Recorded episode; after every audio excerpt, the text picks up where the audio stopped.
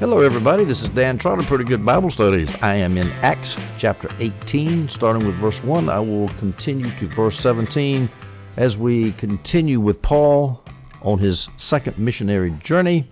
He has just left Athens, where he was, we think, chastised or ridiculed before the Areopagus, the Council of the Areopagus, when he mentioned the resurrection of Jesus. He had tried to debate and evangelize these pagans in Athens got a few couple converts, Damaris, a woman, and Dionysius the Areopagite, and some others. And then he left there without establishing a church, and he went to Corinth. And Corinth is right across Greece there.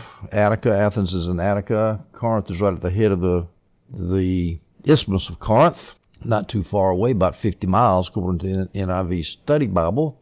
He could have gone by sea, of course, from the port of Piraeus in Athens to Corinth's port of Cenchrea or he could have just gone overland. We don't know. But at any rate, he ends up in Corinth. It's impossible to say how long Paul had stayed at Athens. We know that he stayed for 18 months here at Corinth, so he's he's settling, settling in for a long stay here. Now, Corinth was one of the major cities of Greece, of course. If you read Greek history, it shows up a whole lot it had been re- recently rebuilt by the Romans. It had a considerable Jewish population, and that population was probably even larger than usual because of Claudius, Claudius's banishment of the Jews from the, from Rome in the early 50s. This is approximately 50 when Paul is in Corinth. Most people date Paul's trip to Corinth between 49 and 51. They do that because a proconsul named Gallio is mentioned in this letter, and we know his dates. So that's how the scholars date the trip. So it's somewhere between 49 and 51 is the is the second journey, and so we're somewhere around the early 50s now as we're in Corinth. We go to verse 2 in Acts 18 in Corinth, where he found a Jewish man named Aquila, a native of Pontus, who had recently come from Italy with his wife Priscilla because Claudius had ordered all the Jews to leave Rome. There's that famous decree I was just telling you about. So Paul came to them. Now Pontus is, of course, is the right in the center of the northern coast of Asia Minor, on the southern shore of the Black Sea, sort of a famous place. Aquila was from there. Of course, he ended up in Rome somehow, somewhere he had married Priscilla along the way. Priscilla is a diminutive form of Prisca. Sometimes you'll see her name mentioned as Prisca. Of course, these two became prominent as co-workers with Paul. Priscilla and Aquila are Latin names so they must have lived at Rome long enough so as to lose their Jewish family names, but they didn't live there long enough not to get kicked out by Claudius. Well, in the providence of God, Rome lost Priscilla and Aquila, Aquila and Priscilla, but Paul got them. He got their services by meeting them in Corinth. Now, they were probably already Christians by the time they got to Corinth. No conversion is mentioned of them in Corinth. They may have been converted by pilgrims returning from the Pentecostal conversions mentioned in Acts 2 as they went back to their hometown to Rome, and they, that might have been how they got converted. Somebody or some maybe somebody else later at a later time converted them. We don't know, but at any rate, they partnered with Paul here in Christian work. Now, one point I can't help but pointing out here is that Aquila is mentioned before Priscilla. Feminists love to say, "See there, Priscilla is mentioned before Aquila." Therefore, Priscilla took the lead in marriage or was more important, or was teaching Aquila, and all this other feminist gobbledygook.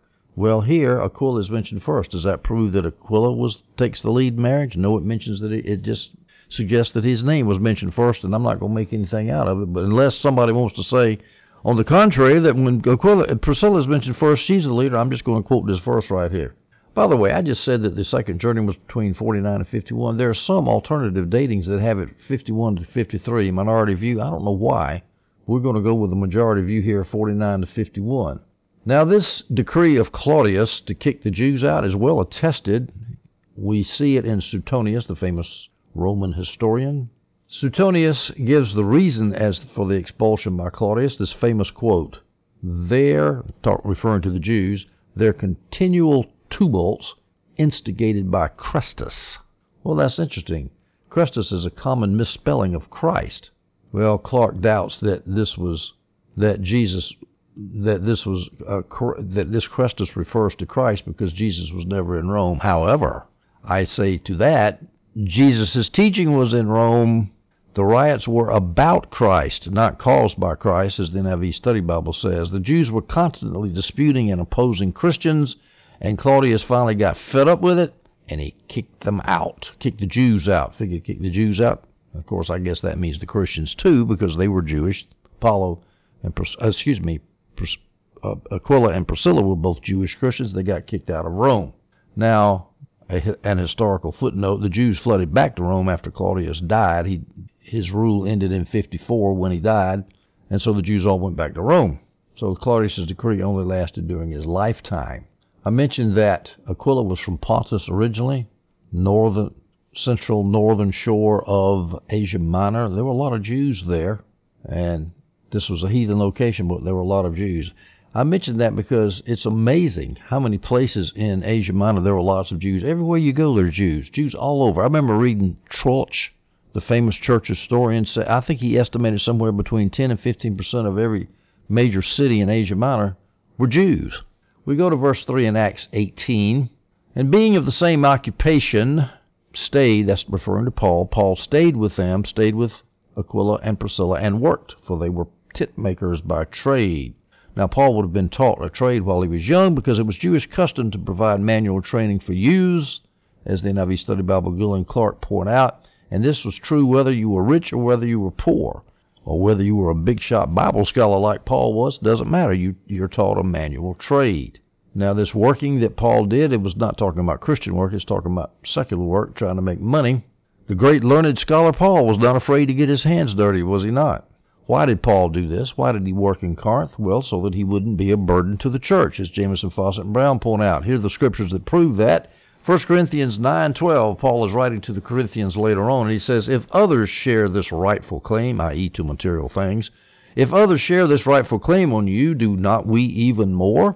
Nevertheless, we have not made use of this right, but we endure anything rather than put an obstacle in the way of the gospel of Christ." And of course, the obstacle would be his critics would say, You're just preaching for money. You don't give a rip about the people you're preaching to, and your religion is phony. Would to the Lord that these scandalous TV preachers who've caused so much shame, who've cast so much shame on the body of Christ, would understand that when they make their pleas for money, people just mock them and turn their turn the ears off. Paul never did that.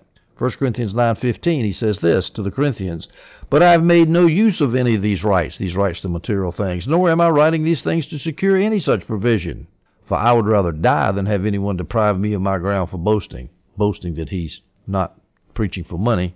And as I say, compare that to the way not only TV preachers but ministers in general beg for money. I remember Hudson Taylor never did. He refused. I guess he got this idea from Paul. He refused to ever mention money to anybody, and his missionary organization, which is around over a 100 years later, still doing the same thing. Those missionaries will not ask for money. So his motives were twofold in not taking money, working as a tent maker so he wouldn't have to take money. First motive was so he wouldn't be a burden to the church. They might not have had a lot of money. The second motive is the second reason that he didn't take money from the Corinthians is so his motives in preaching the gospel would not be questioned. People would not say he's preaching for profit.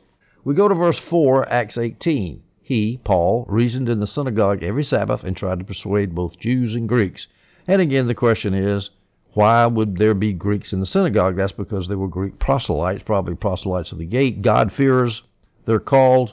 They have to keep some of the, they have to basically not eat pork and shrimp. They don't have to get circumcised. Those were proselytes of righteousness, but but they were basically Greeks who were halfway halfway Jews, if you will, halfway Gentiles and halfway Jews. And this is very common in Paul's missionary journeys. Note that Paul here in Corinth went to the synagogue first. This was his usual custom. I think in, la- in the last chapter, Acts 17, it, the, Luke actually says as usual or as his custom. We see this all over the place. I give you one example on the first journey, Acts 13:46. Then Paul and Barnabas boldly said, this was at Pisidian Antioch on the first journey, it was necessary that God's message be spoken to you first, but since you reject it and consider yourselves unworthy of eternal life, we now turn to the Gentiles. Now that doesn't mean that Paul turned to the Gentiles to the exclusion of the Jews, because we see here on the second journey, which was of course later, a couple of years later, he was preaching to the Jews. He was still preaching to the Jews, so he still gave them a chance. But we have the same results. Usual, not always. The Jews at, at uh, Berea were, were quite nice and receptive, but usually the Jews in the synagogues got mad, started screaming and hollering, started riots, took him, took Paul and the, his fellow apostles, to before the Roman magistrates. And so this is what's going to happen here. Notice that it says Paul reasoned. Paul was not anti intellectual. He used his noggin, he used his brain, he used logic. Nothing wrong with that. Despite the fact that some Christians get so intellectual that it turns everybody else off.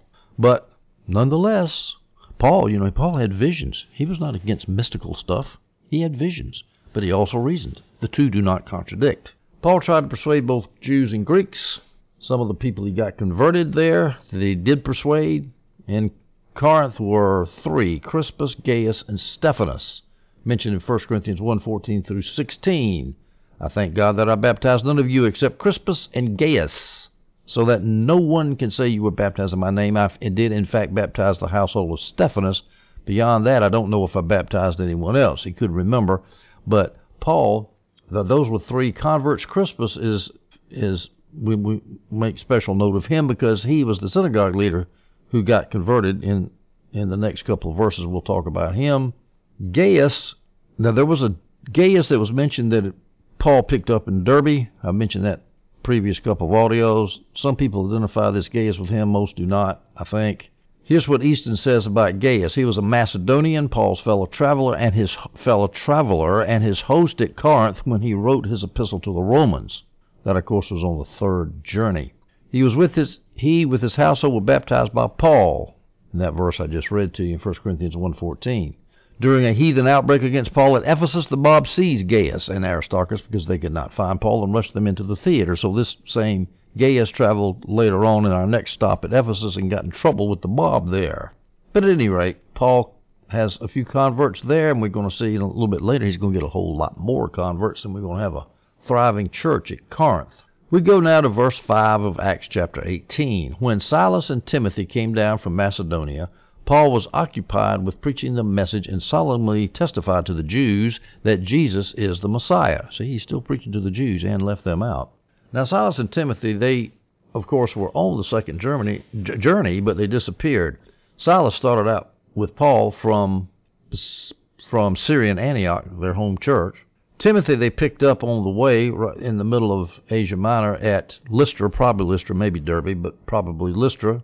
Then they went on to the western edge of Asia Minor and the Troad up there, Troas, and they picked up Luke there because that's when the we passages start. So we have four people, but then at the time they got to Philippi, the we passages stopped, so people speculate, some people do, that Timothy stopped off in Philippi.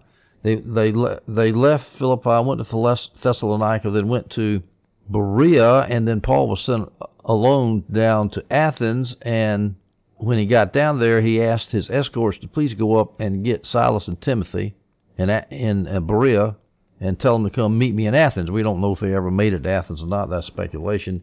But at any rate, Silas and Timothy have peeled off from the from Paul, and Paul's by himself now in Corinth. He was by himself in Athens, and I'm sure he was anxious for Silas and Timothy to get back with him. Nobody likes to be by yourself on the mission field. So when Silas and Timothy came down from Macedonia, they of course they meet Paul now. The question is is where were they? As I just mentioned, I gave you a possible scenario. Here's what the NIV Study Bible says. When Paul sent his Berean escort back to Berea to get Paul, Silas, and Timothy and told them to please come back and meet me in Athens, that they did so. Silas and Timothy came to Athens and then left, went back to Macedonia to check on the churches that would be at Berea, Thessalonica, and Philippi. NIV Study Bible further speculates maybe Silas went to Philippi and Timothy went to Thessalonica. I don't know how they why they would speculate that, but at any rate, that's what they suggest. And then, after having strengthened the churches there, Silas and Timothy then head on back across Greece to get to Corinth, where they meet Paul. Well, that's reasonable. But the interesting thing is that Paul has got his missionary buddies back, and I'm sure he was happy about that. And the sad thing is, as Adam Clarke points out, this is the last mention of Silas. Nobody mentioned Luke doesn't mention him anymore. Why not? Well, Clarke says he probably died probably died uh, shortly thereafter in Macedonia, which is kind of sad, really. Kind of strange that it's not mentioned anywhere, but it's not. We go to verse 6, Acts chapter 18. But when they, this is the, Jew, the Jews in the synagogue there, when they resisted and blasphemed, he, Paul, shook his robe and told them, Your blood is on your own heads. I am innocent. From now on, I will go to the Gentiles. The blood being on your heads reminds me of the crowd around Jesus at his crucifixion. May your blood be on our heads and on our children's heads, which it was because Jerusalem went down and they paid for that crime of crucifying Jesus. Their whole city and their whole nation was destroyed. Paul continues that idea and says your blood's on your own heads. Now, he doesn't say that every Jew from now on till eternity is guilty for what the Jews did to Paul in Corinth. That's nonsense. That's just as stupid as saying that every Jew is guilty for every for killing Jesus in AD 30. We don't blame every Italian for killing Jesus in AD 30. Why would we blame every Jew? That's absurd, but it's amazing. There's been a lot of that going around, especially in the Catholic Church during the Middle Ages. Paul says, Your blood is on your own heads. I am innocent. In other words, I've preached the gospel. I am not guilty of dereliction of my duty to preach the gospel to my beloved fellow Jews. From now on, I will go to the Gentiles. And as I said, this is just what he did in Acts 13 with Pisidian Antioch. They the Jews rejected him there on the first journey, and so he went to the Gentiles. And so Paul says, I'm going to go to the Gentiles. This was his pattern. The Jew first, the Gentiles next. He shook the robe.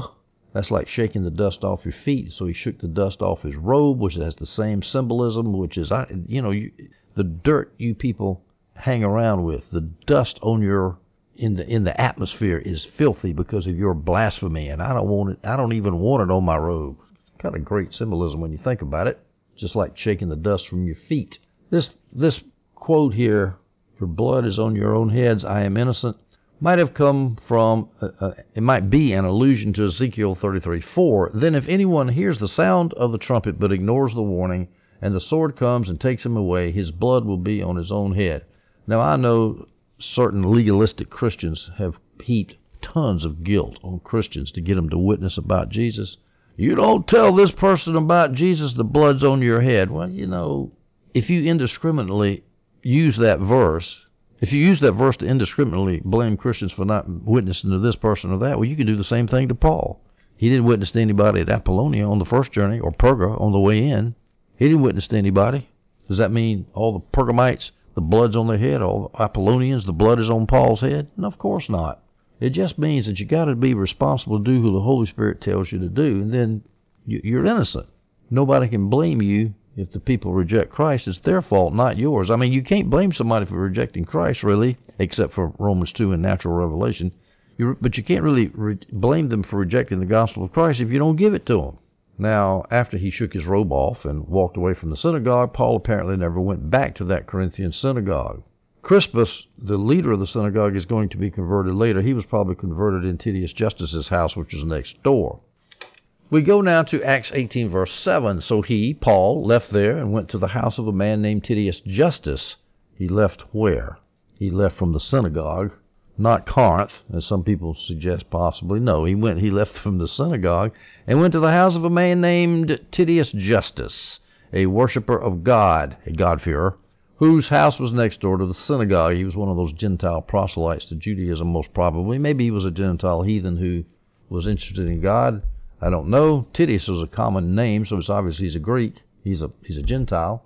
That name Titius is given to distinguish him from the famous Titus, one of Paul's fellow workers, as mentioned in 2 Corinthians 2, 7, and 8. Different Titus here. This is Titius Justus.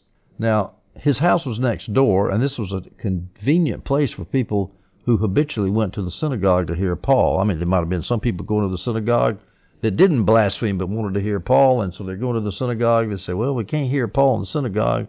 He's been sort of kicked out, but we can go next door to Titius Justus's house.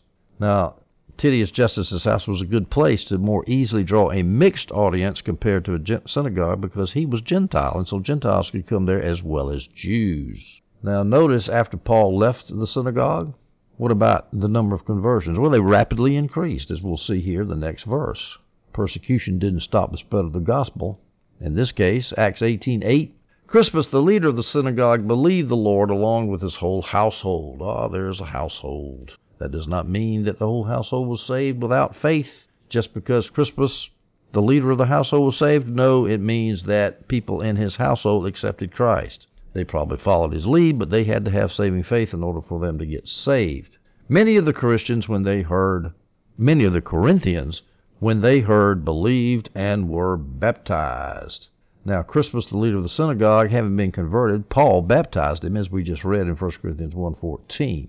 Now, after he was converted, he must have lost his job as the leader of the synagogue because we see later on a new synagogue leader named Sosthenes was involved in the legal proceeding against Paul, which we're going to talk about in just a minute. So many people believed and were baptized. This was an ongoing process, as the NIV Study Bible says, pointing out the tense of the verb. They were believing and were being baptized. It was a process. There were there was converts. Church is growing. Many of the Corinthians, when they heard, what did they hear? Well, I'm sure it was they heard the gospel. Some people suggest that many of the Corinthians, when they heard that Crispus had been saved, they also believed. They say, well, now this is such a remarkable thing that a leader, a Jewish leader of the synagogue, will say. Well, I think I want to look into this, and then they got saved too. Now that could be. I think there was probably the preaching of the gospel that they heard. What does what? So this Crispus who got saved, what was his job as leader of the synagogue? This is from Adam Clarke. Well, he presided over all the assemblies of the synagogue. He interpreted the law. He decided what was lawful and unlawful, sort of like a judge. He punished the refractory, sort of like a policeman. He excommunicated the rebellious. He solemnized marriages and he issued divorces. So this was a, an important guy. Did a lot of stuff. He got saved. Notice that word many. Many of the Corinthians heard, believed, and were baptized. We don't know how many, but it was many. They were probably Gentiles as well as Jews, mostly Gentiles probably. This was the beginning of the church at Corinth. Now it's really interesting that the Jews of the synagogue blasphemed Paul, blasphemed God, excuse me, and rejected Paul, but then one of their leaders converts. That must have made them feel sort of bad. They had to elect Sosthenes to take Crispus's place. We go to Acts 18 verses 9 through 10. Then the Lord said to Paul in a night vision, Don't be afraid, but keep on speaking and don't be silent, for I am with you, and no one will lay a hand on you to hurt you, because I have many people in this city.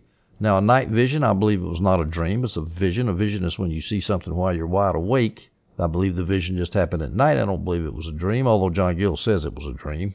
Why would Paul be afraid? Why would Jesus be saying to Paul, "Now don't be don't be afraid, keep on speaking"? Well, we're going to see here that Paul's going to get dragged before the authorities again, so that could make him afraid. He had just baptized Crispus. That's a leading member of the synagogue. That would really get the Jews torqued off. That was not just an ordinary conversion. Paul may have been thinking maybe it's time to get out of Dodge, leave Corinth.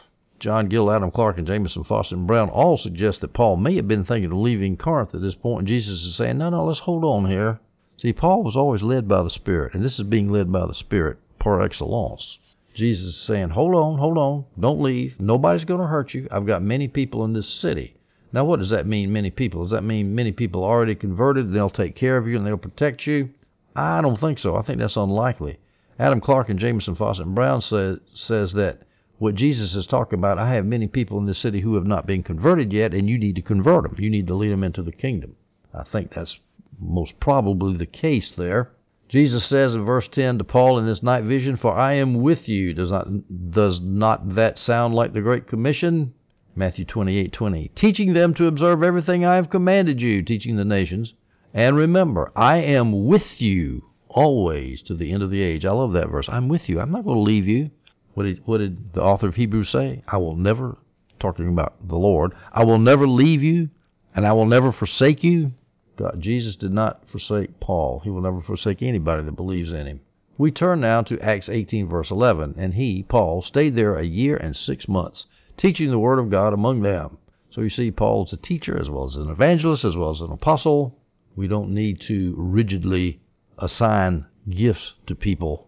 Some people have more than one gift, and sometimes they switch from one gift to another. The lines are a little bit blurry. Now, during this year and six months, he may have also taken the gospel to neighboring districts of Achaia. Achaia is the Roman province of this Greece. We read in 2 Corinthians 1 1, Paul, an apostle of Christ Jesus by God's will, and Timothy, our brother, to God's church at Corinth with all the saints who are throughout Achaia, which sounds like maybe Paul might have been doing some evangelizing in Greece, in Achaia. We don't know that. Somebody else could have got him converted. But anyway, you can see the gospel is spreading. Now, while he stayed there for that year and six months, he wrote letters to churches. Now, here are some of the letters that we know about. For example, 1 Thessalonians, which was written in 51 AD according to the NIV Study Bible. Second Thessalonians, which was written in AD 51, end of 51, beginning of 52, NIV Study Bible. And of course, we know that the second journey is between 49 and 52, so that that's when First and Second Thessalonians were written from Corinth on the second journey. Now, some people think that Galatians was written from here, but this is questionable. They haven't been the scholars haven't been able to pin this down. Some say Galatians was written from in 48 and 49 from Syrian Antioch. That would be before the, the second journey. Some people say that it was written here from Corinth, 51 or 52. And some people say it was after the second journey was over from Syria and Antioch. So some people say Galatians was written before the second journey, some say after the second journey, and some say during the second journey from Corinth. Uh, we don't know.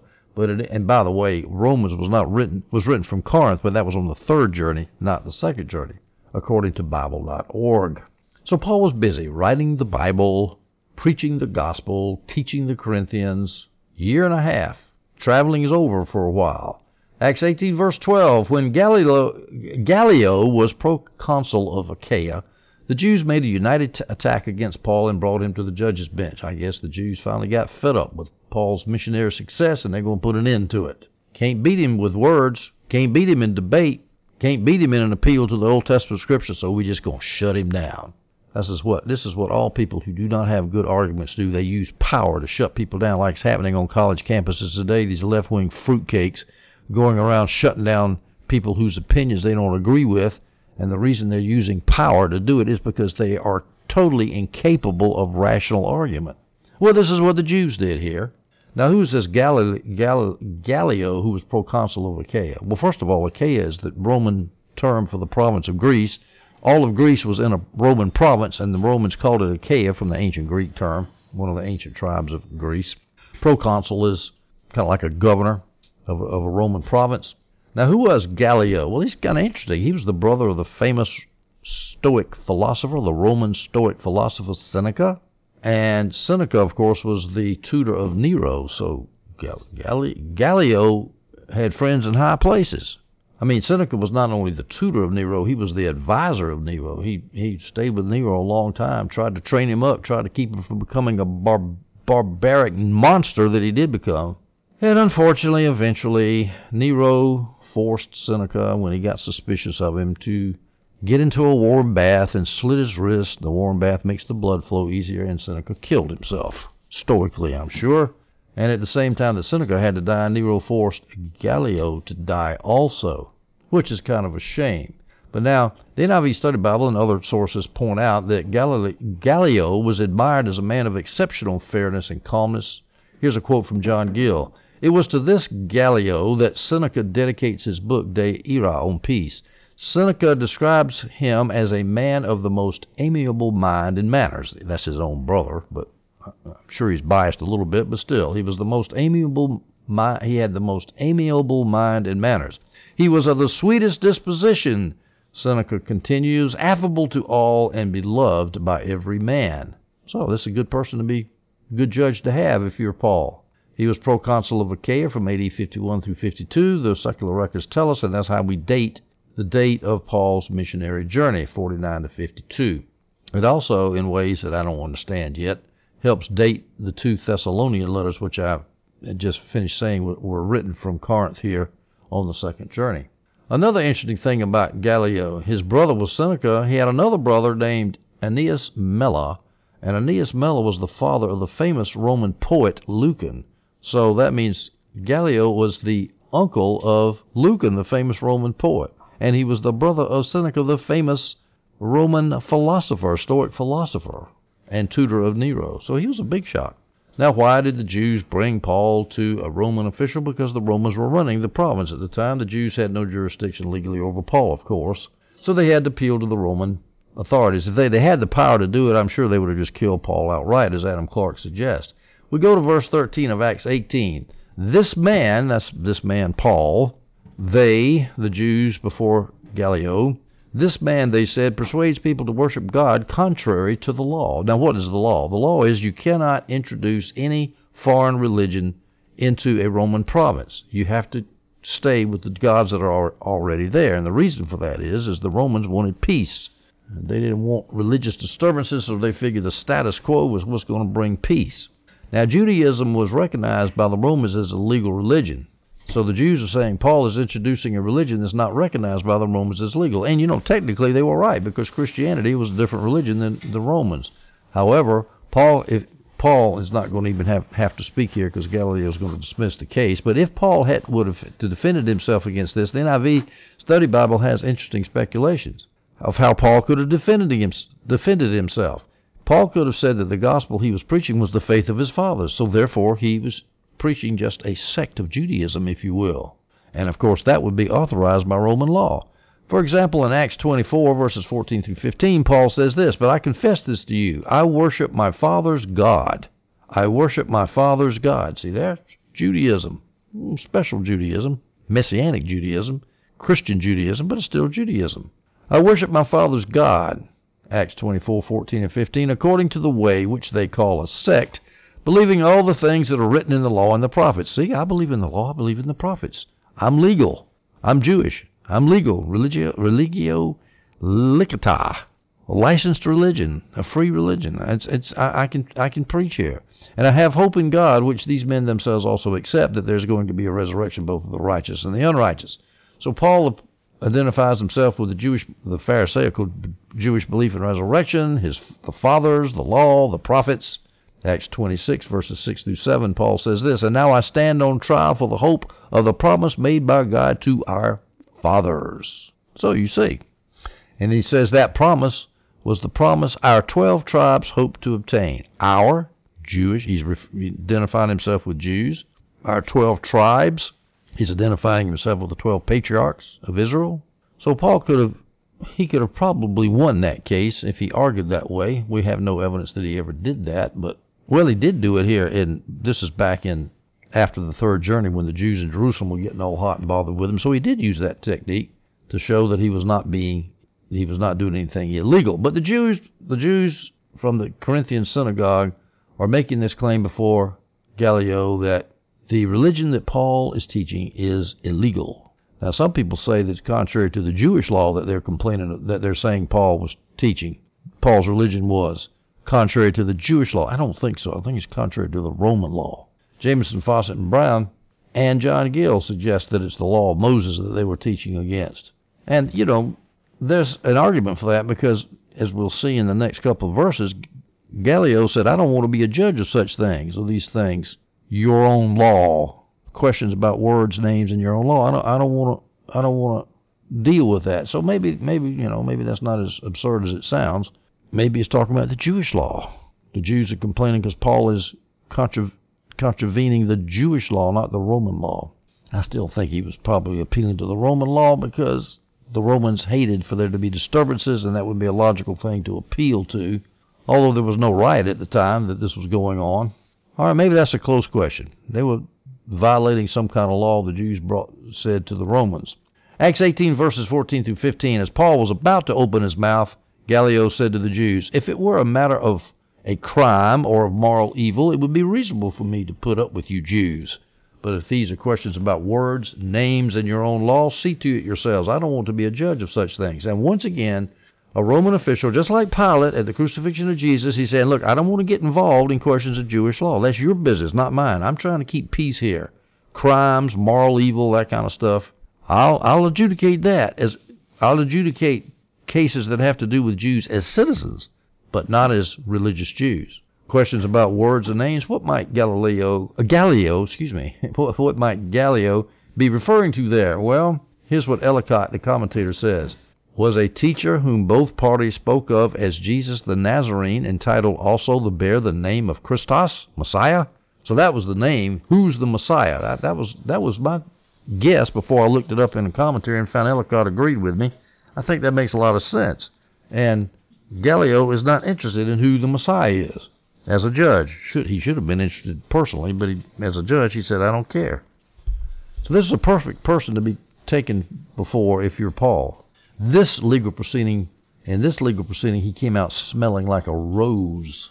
Gallio seems to be a just man. He knew a trumped up unjust charge when he saw it. So he says, Paul, you're free. And now we go to verses 16 and 17 in Acts chapter 18. So he, that's Gallio, drove them, that's the Jews, from the judge's bench.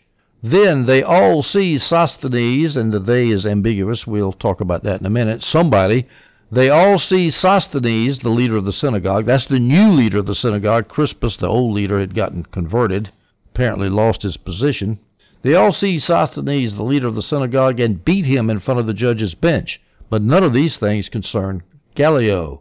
Now, who is the they that sees Sosthenes? The King James has in the text the Greeks beat Sosthenes, Adam Clarke says that there's lots of manuscript evidence that says the KJV is wrong about that, and so most of the modern translations have they. At, well, now, who is the they? Well, it's probably the Jews. Beat their own synagogue ruler. They say, look, you come, we've got these Christians going around teaching in Corinth, and you take the case before the Roman magistrate Gallio, and you don't win it. You can't win it. You didn't win it. So to heck with you, and they started beating him up. These people were fanatics, obviously. They wanted to beat Paul up. Instead, they beat the leader of the Jewish synagogue up. That's what I think it means. Now, some people agree with the King James and say that it was the Greeks that beat Sosthenes up. And the NIV Study Bible, in fact, leans to that option. But I've got a question. Why would all of a sudden Greeks get upset with Jews? What's their motive in beating up the Jews? I don't know what it would be. And if they're going to, why beat them up in front of a judge or in, in a judge's? If if if South if uh, Gallio had left the judge's seat, why would they beat somebody up in a in the place of a legal proceeding?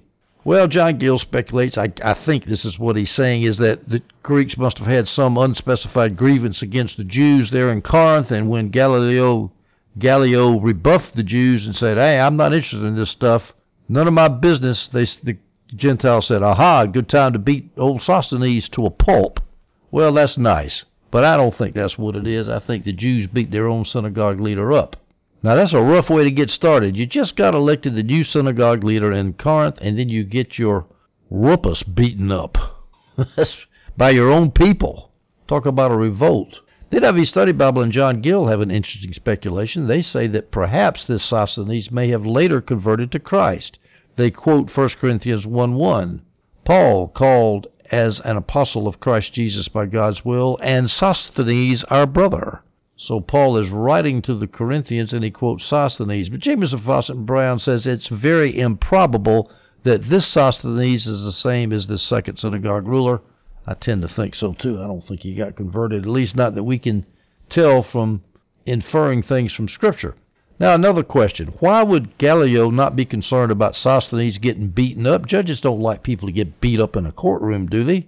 Adam Clarke and John Gill speculate that Gallio was fed up with the turbulent and uneasy with the turbulent and uneasy Jews, assuming, of course, that it was the Jews and not the Gentiles that was beating up Sosthenes. Well, that could be, but you notice also that it could be. It, doesn't say that Galileo Gallio was there watching the beating.